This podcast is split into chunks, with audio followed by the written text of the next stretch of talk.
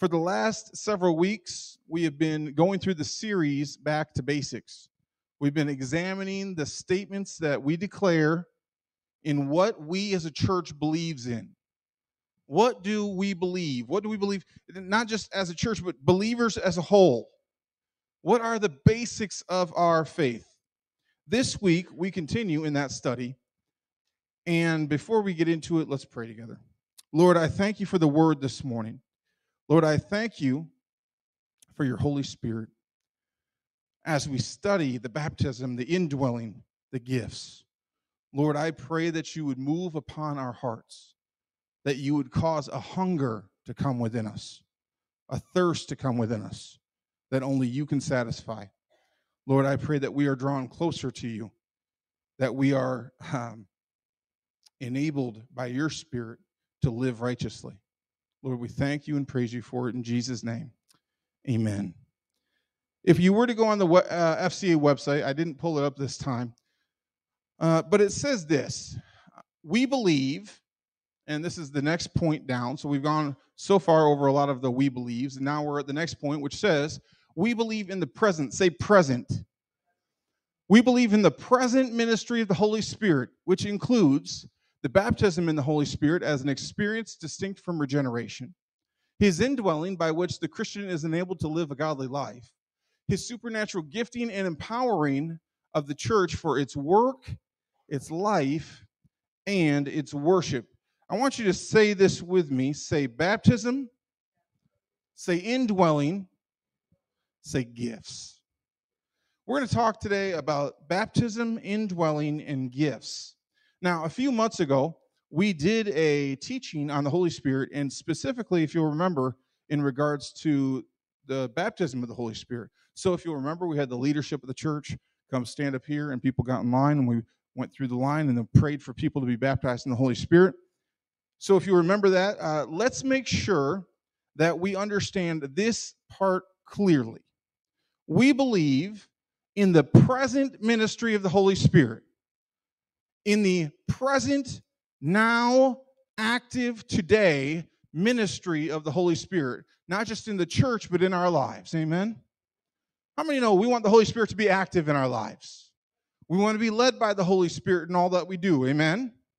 We believe that the gifts of the Spirit are still operational today and that you should use whatever gift or gifts the Lord has given you. Amen? We should use them. This belief puts us in the category of what's called continuationist or non cessationist. Okay, so we believe that, that the gifts are for today. We believe the Holy Spirit is present today. He is active today, that He is in our church and in our lives. Now you say, well, Pastor David, what, what scriptures do you have to base this off of? Let's go to Acts chapter 2. We're going to look at verse 17 and 18. It says, And in the last days, say last days, it shall be, God declares, that I will pour out my spirit on all flesh.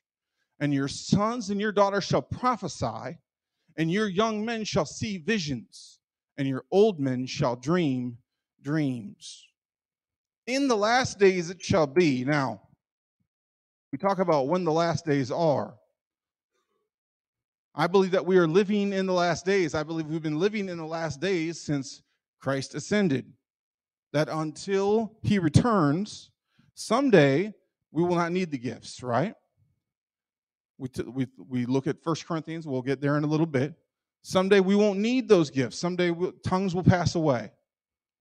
But for now, the gifts are active. I pray that they're being used in your personal life. I pray they're being used in the church. And you say, well, what you know, we could talk about the different gifts and which ones are available, but let's just talk about what it says here. It says that I, God, I will, God says, I will pour out my spirit on all flesh. Say all flesh. And your sons and your daughters shall prophesy. That word prophesy means to encourage in the spirit or to encourage in the Lord. That your sons and daughters, now I, I believe I can speak to my son and daughter, that they, in their capacity, would prophesy. That your young men, right? Young men, so who, who where's the young men here? Tim, put your hand down. that your young men would see visions. That if, if Caden comes to me and says, Pastor David, man, something happened. I got to tell you, it was pretty incredible. Joshua comes and says, Hey, dad, talks to his dad, says, Dad, something happened. I had a vision. We don't disregard that. We hear it out. We, we again, anything that's spoken to you by the Holy Spirit needs to line up with Scripture. Amen. If it doesn't line up with Scripture, it wasn't the Holy Spirit. Everybody understand that? If it doesn't line up with Scripture, it wasn't the Holy Spirit. But it says, Your young men shall see visions, and your old men shall dream dreams. Steve Mann had a dream just recently, right? That he, he was that basically he needed something for his business. And it's something they were in need of. Didn't know what was going to happen or how it was going to come about, but Steve had a dream about it. Steve, would you mind coming up here a bit? I didn't actually plan for this. But now that we're talking about dreams and visions, man, this is kind of a good time to good place to put it in here. Steve, share about what the Lord did for you. I just want to thank the Lord. Is good. His mercy endureth forever. Um, this dream came at, at while God was healing me. you all have been praying for this hip. I can't even get surgery. I wanted to get surgery. I've been in agony with this thing for two and a half months, but my blood sugar's too high. Well, then they put me on prednisone, and that raised it up more. But it did reduce the swelling. So I'm, I'm finally, I can sleep all night, and I don't agonize in pain. It's, it's awesome. So a week ago, the boys were going to go to go to Sioux Falls. We've been looking for equipment because uh, we're in business and uh, at the end of tax year, you either pay the IRS or you buy something. And uh, I know you women don't understand that. Most of them. Yeah, yeah, buy, yeah, buy something. well, anyway, so one of three things. Uh, our dump truck's 40 years old, 40 some. Backhoe's 30. Uh, excavator is getting up there and we need a dump truck worse than anything else. So Saturday morning, I'm I'm dreaming, and I'm driving this dump truck, and I'm thinking, wow, I love this thing. This thing's just like new. I'm looking at the dash, I'm looking out at the hood, and I'm driving it for quite a while, and I think this thing's awesome. And uh, before the day was over, before it got dark, I was driving that dump truck home from St. Peter. And it was, I remember, it was uh, a guy that wasn't in business. He was off to the side of the main road. When I got up there, it was on the north side of St. Peter. He was off the side of the main road, 169. And uh, it's, it's 25 years old, and it's just like new. It's it. Never seen nothing like it. so God gives you dreams.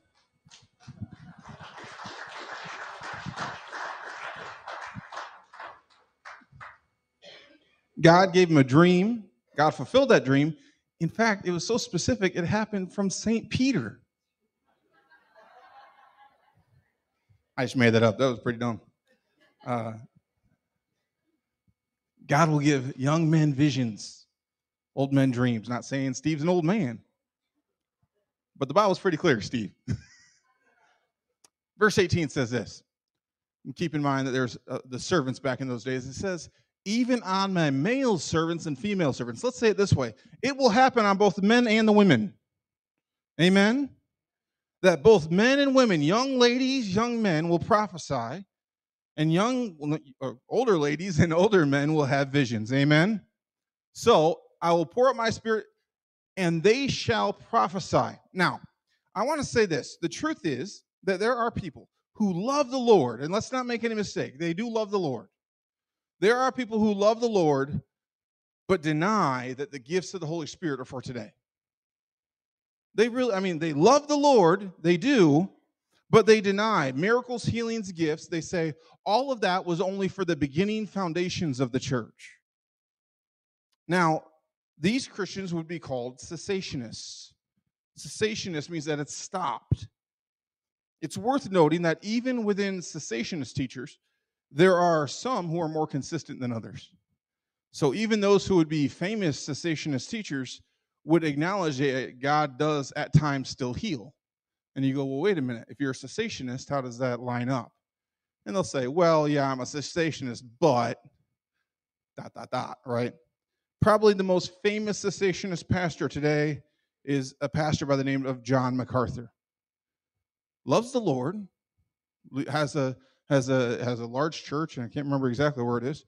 But when we look at these pastors, we look at these beliefs that miracles, healings, the Holy Spirit is not available for today. The biblical justification for this belief I find to be out of context. And to be honest, I find that those who are, who are cessationist, honestly, they come off as unusually angry or somewhat sad in their faith. And to me, it's no wonder why.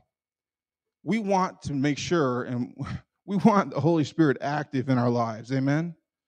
We want the Holy Spirit operating in our lives. And so, because of this, we see the Holy Spirit operate in three ways. Say three ways.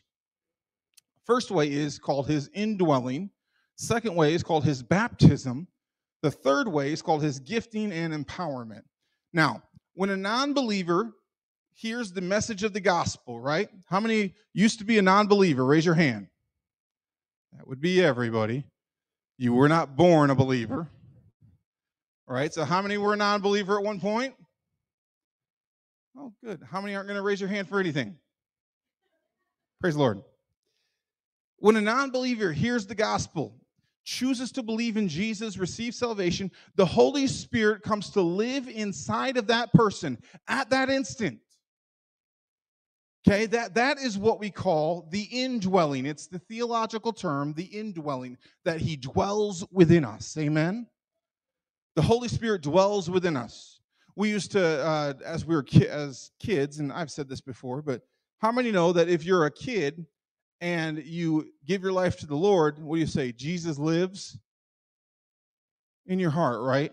Say, yeah, I got Jesus living in my heart. The truth is, Jesus is at the right hand of the Father. Okay? Let's talk, I mean, just truth, theological terms. Uh, Holy Spirit is living in you. The Holy Spirit is he who dwells within you. Romans 8, verse 8 through 11 says this Those who are in the flesh cannot please God. You, however, are not in the flesh, but in the Spirit. If in fact the Spirit of God dwells in you, that lives in you. Anyone, listen to this carefully, who does not have the Spirit of Christ does not belong to him. Anyone who does not have the Spirit of Christ does not belong to him. But if Christ is in you, although the body is dead because of sin, the Spirit is life because of righteousness.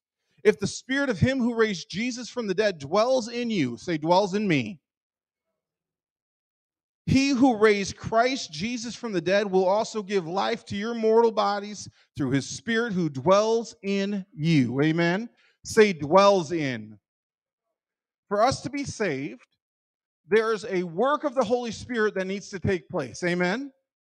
For us to be saved, he draws us towards Christ and then he dwells within us. Now, this term, this experience of going from sinful to righteous is called regeneration. We are made righteous not because of what we did, but because of everything He is. Not because of our sacrifice, but because of His sacrifice. Amen? One person said, and I've said this before, they say, well, it's not a works based faith your faith isn't based on works. I would say, yes, it is. Your faith absolutely is based on works. It's just none of your works, it's all of His works, it's all of His sacrifice. When we think about that, we, when we think that while we were yet sinners, Christ died for us. When we think about the sacrifice that he made for us. I want to say this clearly so there's no confusion. You cannot live a truly godly life apart from salvation found in Jesus Christ of the Bible. You cannot. And this, listen, the culture is so confused today. The culture is extremely confused. And so, if you're confused, you need to hear this. And I, I shared uh, at the beginning of this study in the Back to Basics, I shared uh, some poll numbers that had come out just recently, and they're both astounding and tragic. 70%, 70%, not 7, not 17, 70% of those who identified as born again Christians disagreed with the biblical truth that Jesus is the only way to heaven.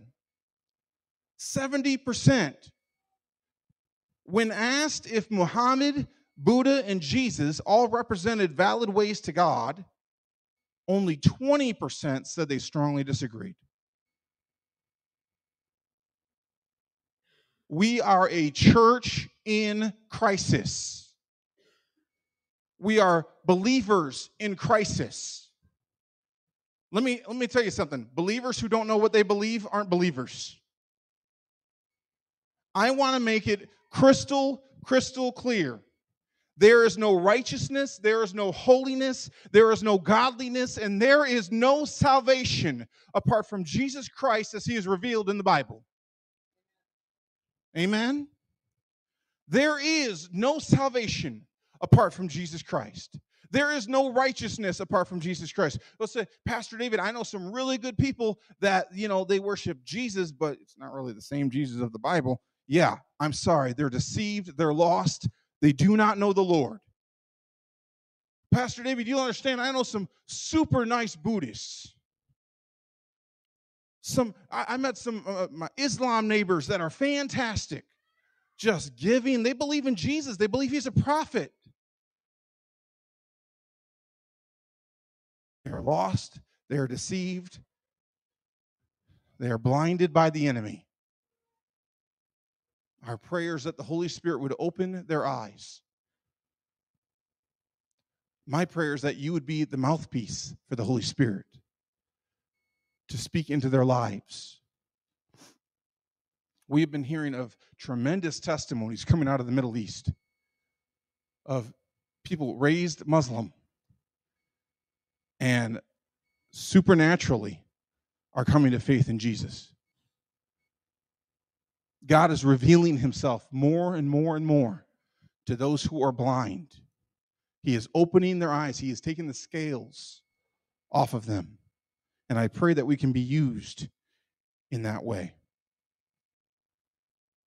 But there is no holiness, there is no righteousness, there is no godliness, there is no salvation apart from Jesus Christ. If you don't know that, as a believer, as someone who calls himself a Christian, if you can't know that, it's time to go back to school. It's time to come back to the foundations of your faith. It's time to come back and examine what do I actually believe? Because honestly, as a pastor, as a Christian, I am very, very sick of people misrepresenting what Christianity is. I am horrified to see people call themselves Christians represent Christianity. And in truth, they're doing anything but. Say indwelling. I don't want to get too heavy, uh, too heavy this morning. How many had a great Thanksgiving? Good. How many? Hey, last week the message was was pretty pretty light, pretty pretty good, right, Gary? Now it's time for the beating. I'm just kidding. Listen, how many know the importance of the indwelling in our life? Right? Second, what happens? When we use the term baptism in the Holy Spirit, we can see two definitions of it. One is given by Paul.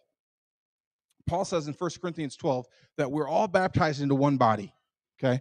That is at the moment of salvation, that spirit, that, that work of the Spirit, right? There is a work of the Holy Spirit or the indwelling that brings the regeneration of the Spirit, right? So, Jew or Greek, slave or free, you were once dead in your sins, but now you're alive in Christ. Amen? Amen?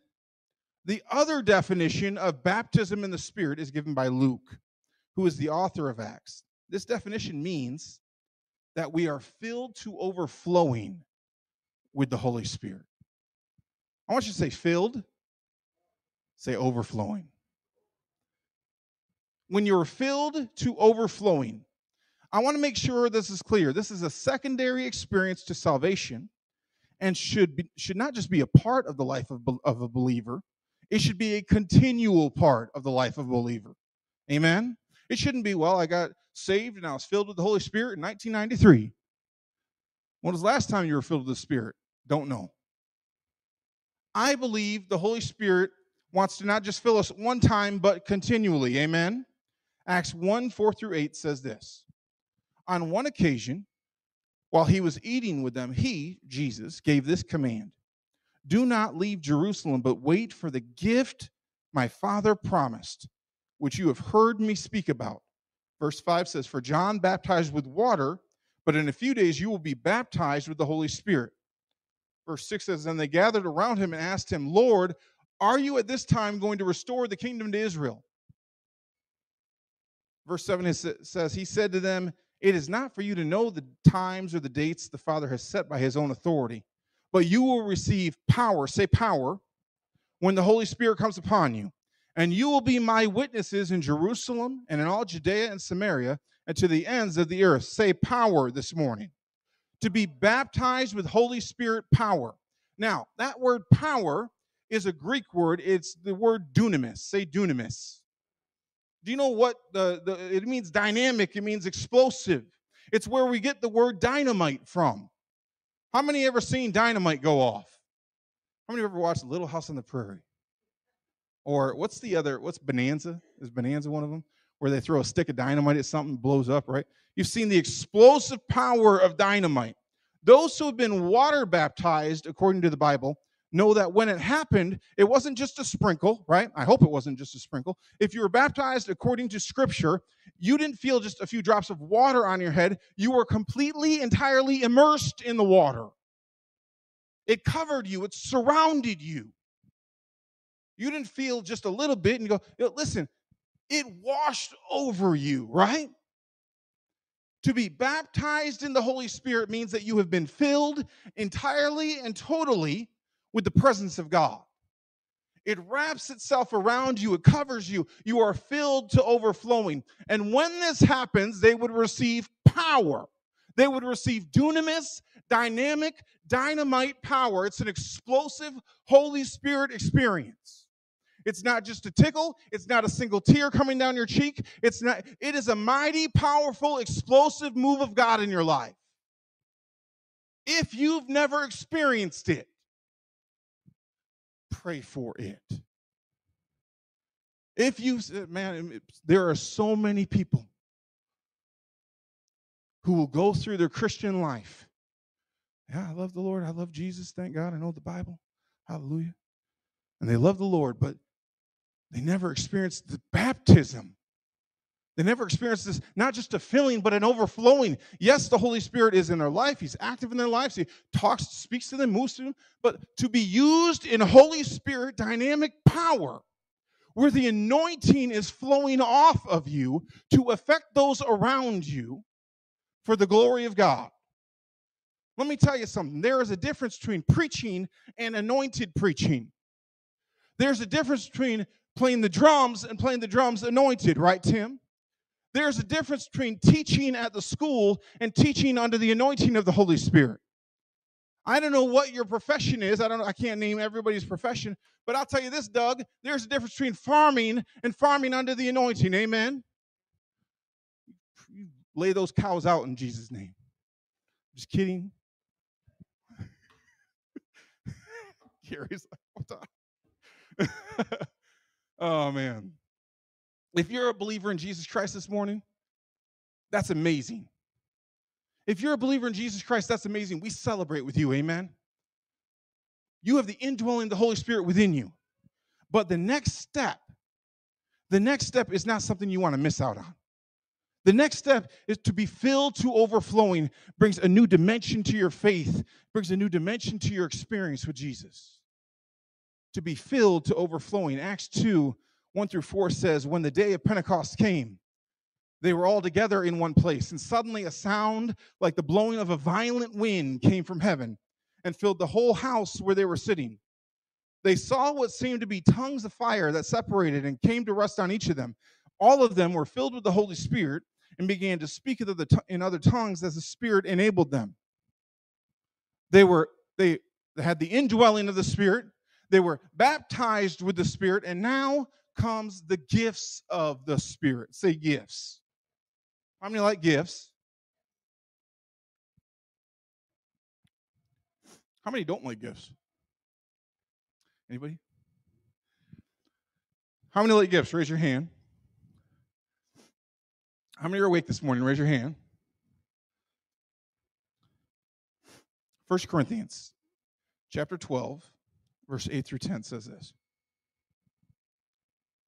To one there is given through the Spirit a message of wisdom, to another a message of knowledge by means of the same Spirit, to another faith by the same Spirit, to another gifts of healing by that one Spirit, verse 10, to another miraculous powers, to another prophecy, to another distinguishing between spirits, to another speaking in different kinds of tongues, and to still another the interpretation of tongues. In case you're taking notes, that was 1 Corinthians chapter 12, 8 through 10. It's important to mention that this list in 1 Corinthians is not exhaustive by any means. Paul mentions the gifts here that were familiar to the Corinthian church, but lists other gifts in Romans as well as the fruit of the Spirit. We see, of course, what's mentioned in Galatians. And so you think about, well, they have these different gifts mentioned here and different gifts mentioned here. And so you can see how it can be a little confusing. How, well, what are the gifts? What, what gifts do I have? What gifts are active in my life, right? I want to give you a few important notes about the gifts. Just a few things about the gifts that are important for Christians to understand.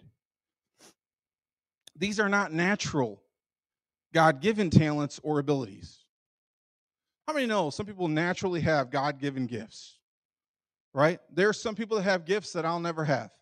I think about, uh, you know, I watch, I really like when it comes on, I really enjoy watching the Olympics. I enjoy watching, uh, I enjoyed really watching swimming. And this last Olympics, I really missed seeing Michael Phelps. Um, Michael Phelps, you know, most famous swimmer in the in the in the world, really. Um, don't know what his life is like personally. Don't know if he has a relationship with the Lord, but we can say undoubtedly that he has amazing natural talent. Undoubtedly has amazing natural talent. Amen. Let's talk about Tom Brady for a little bit. I'm just kidding. We're not going to talk about Tom Brady.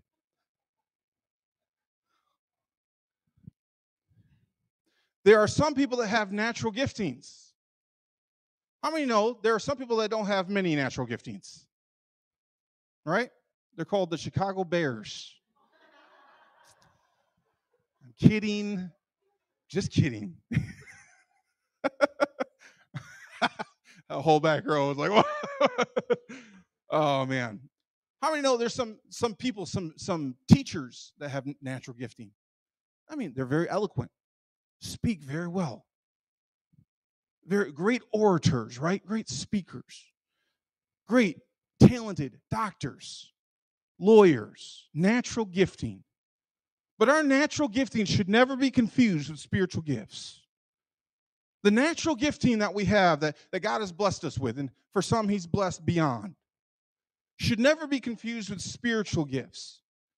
So, just like we talked about a little bit ago, there's a difference between people preaching and preaching under the anointing, or playing music and playing music under the anointing. A large problem facing the church today is that people have confused natural talent with anointing.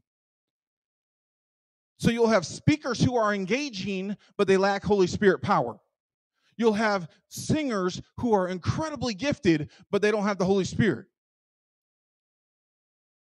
When you have gifting, apart from anointing, it has no eternal value. Sounds good. Sounds good, but it's temporary. However, when there's the anointing behind it, when the Holy Spirit uses it to reach into your soul and cause you to draw closer to the Lord, now it has eternal value. Number two, the gifts are irrevocable. What does that mean? It means God has given them to you and they will not be taken away. Romans 11, verse 29 says this For the gifts and the callings of God are irrevocable. Makes it clear right there. You say, Well, Pastor David, what if I do this? What if I mess up? What if I get in trouble? What if I. Let me, let me tell you the truth. There's consequences, but the gifting's still there.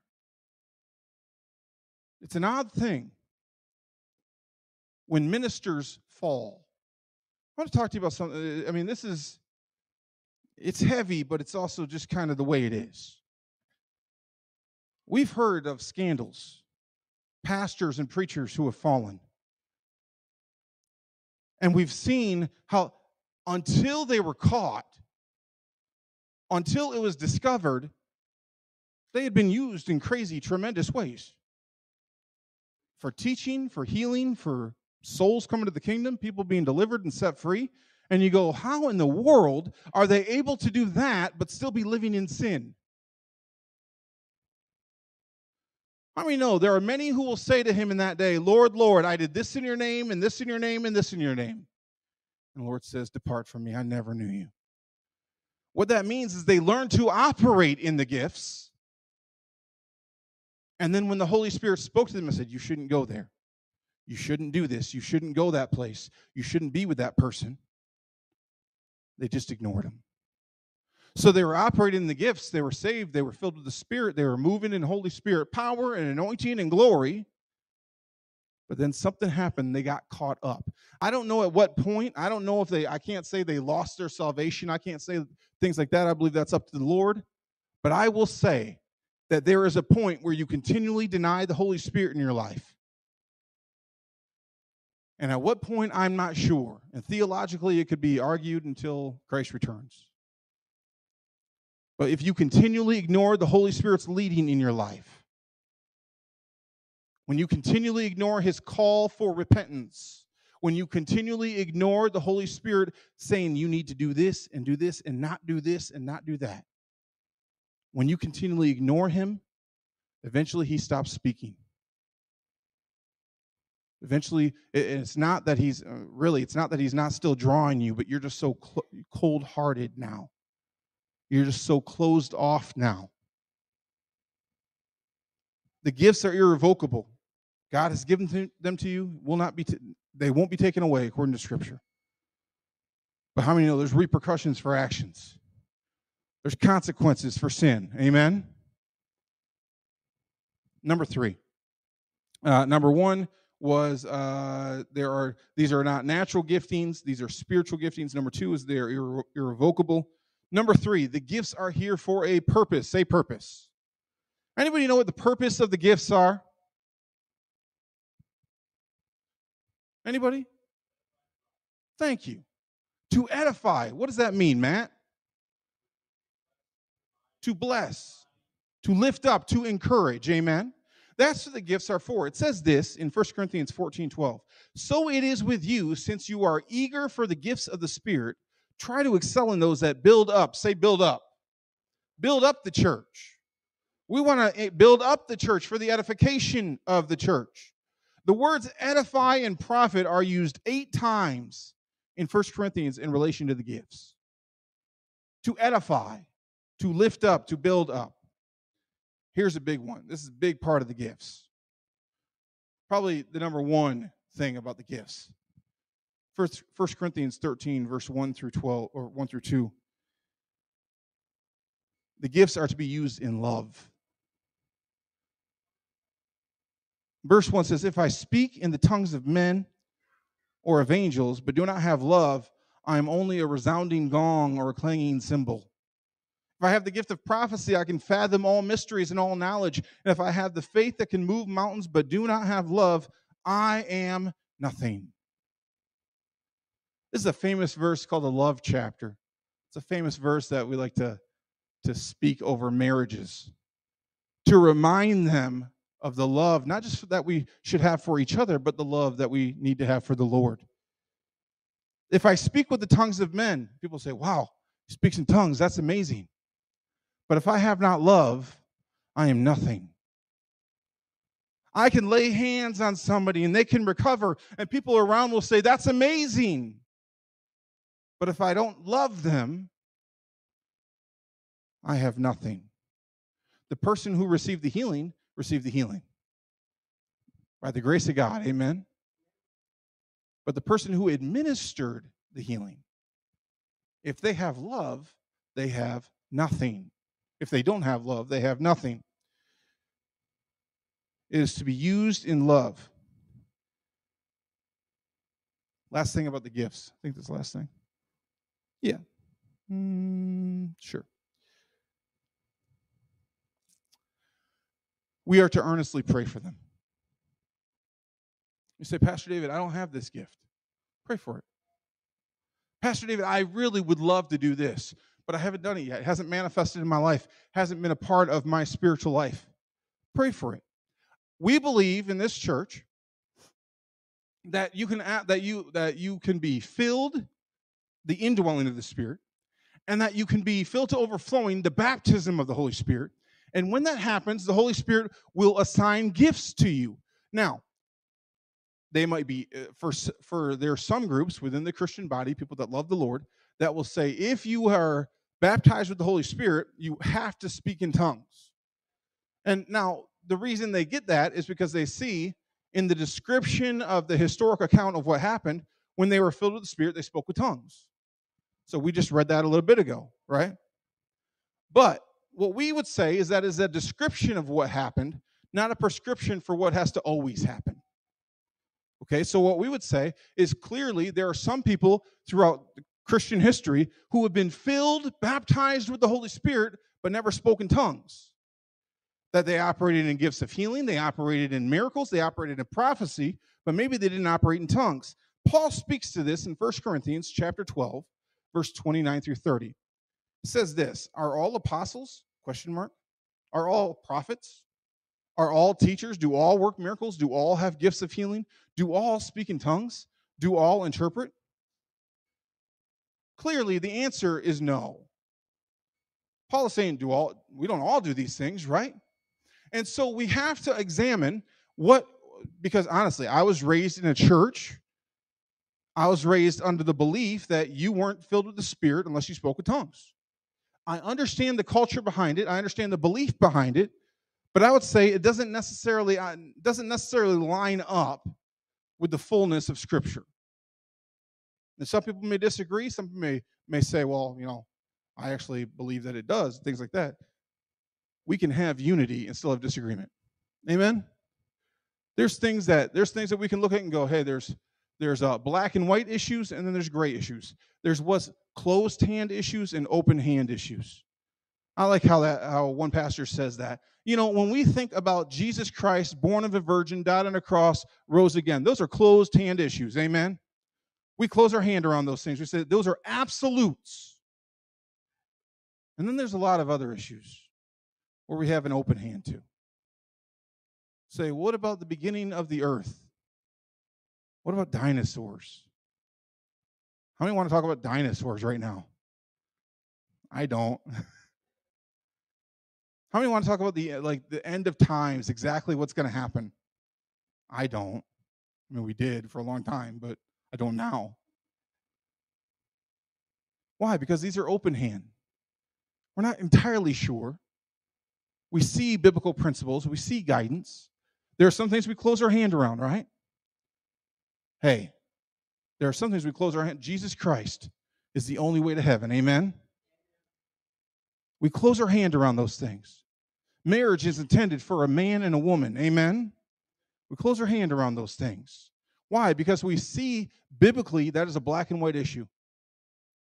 It cannot be turned into gray. The only way it can be turned into gray is by twisting and manipulating the gospel. And that is what Satan does. We are to pray for the gifts. You say, Pastor David, I want this gift. Pray for it. But we should not be envious of the gifts that other people have.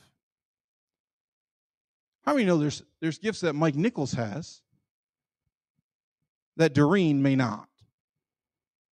There's gifts that Steve has that Joan may not. There's gifts that Bobby has that my son Eli does not.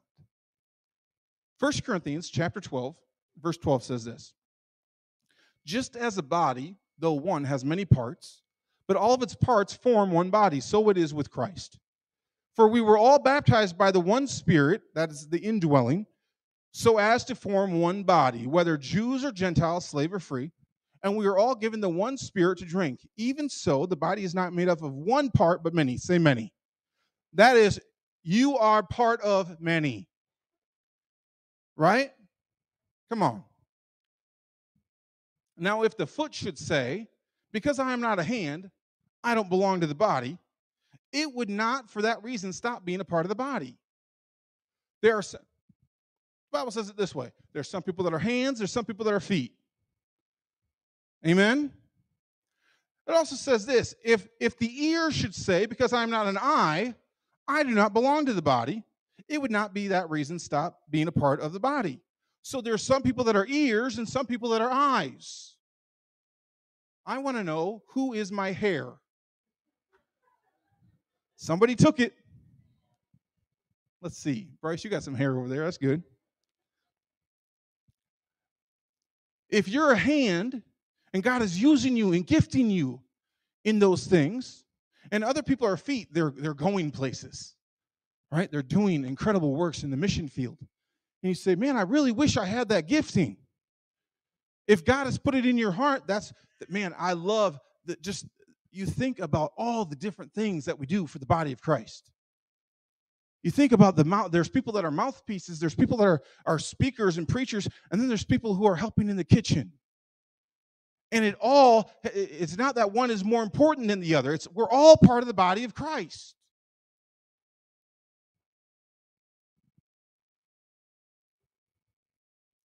It says, verse 18, but in fact, God has placed the parts in the body, every one of them, just as He wanted them to be.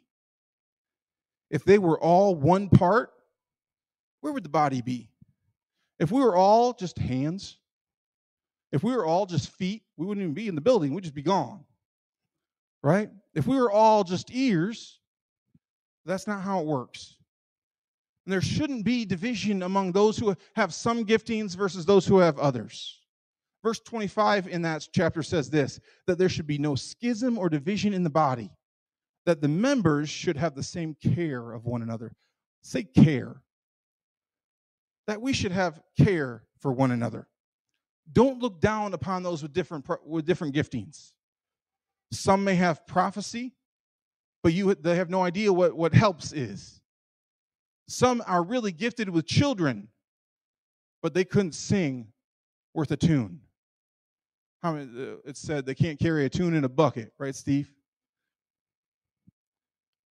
You might speak with tongues, but you lack wisdom. This is another reason why I believe it's important as believers that we care for one another. Stand with me this morning.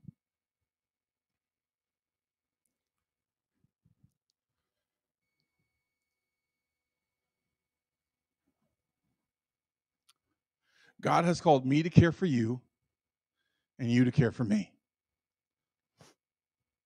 Why is that, Matt? Because I have strengths and I have weaknesses. And you have strengths and you have weaknesses. And sometimes your strengths help my weakness, and my strength helps his. So we don't just lean on Christ, we do that together, right? We lean on Christ, but we also lean on each other. Why? Because you have gifts that I don't have. And I have gifts that you don't have. And together, we, we are one body. Amen. How many are glad to be part of the body of Christ this morning? If you would, pray with me. Lord, this morning, I pray that we as a body of believers are continually led by your presence, by your Holy Spirit. Lord, I thank you for putting these people in my life. I thank you for allowing me to be a part of their lives. Lord, I pray that our lives bring balance as we lean on each other and as we collectively lean on, on Jesus, as we collectively yearn for him. Lord, I pray that those who have the indwelling would experience your baptism. I pray that your gifts are used in our lives for and towards your glory always. Lord, I pray over those who can hear my voice this morning. Lord, I pray that you would bless them. I pray that you would keep them. Lord, I pray that you would cause your face to shine down upon them. And Lord, I pray that you would give them rest as we are used by your Holy Spirit in our lives and in this church. In Jesus' name, amen.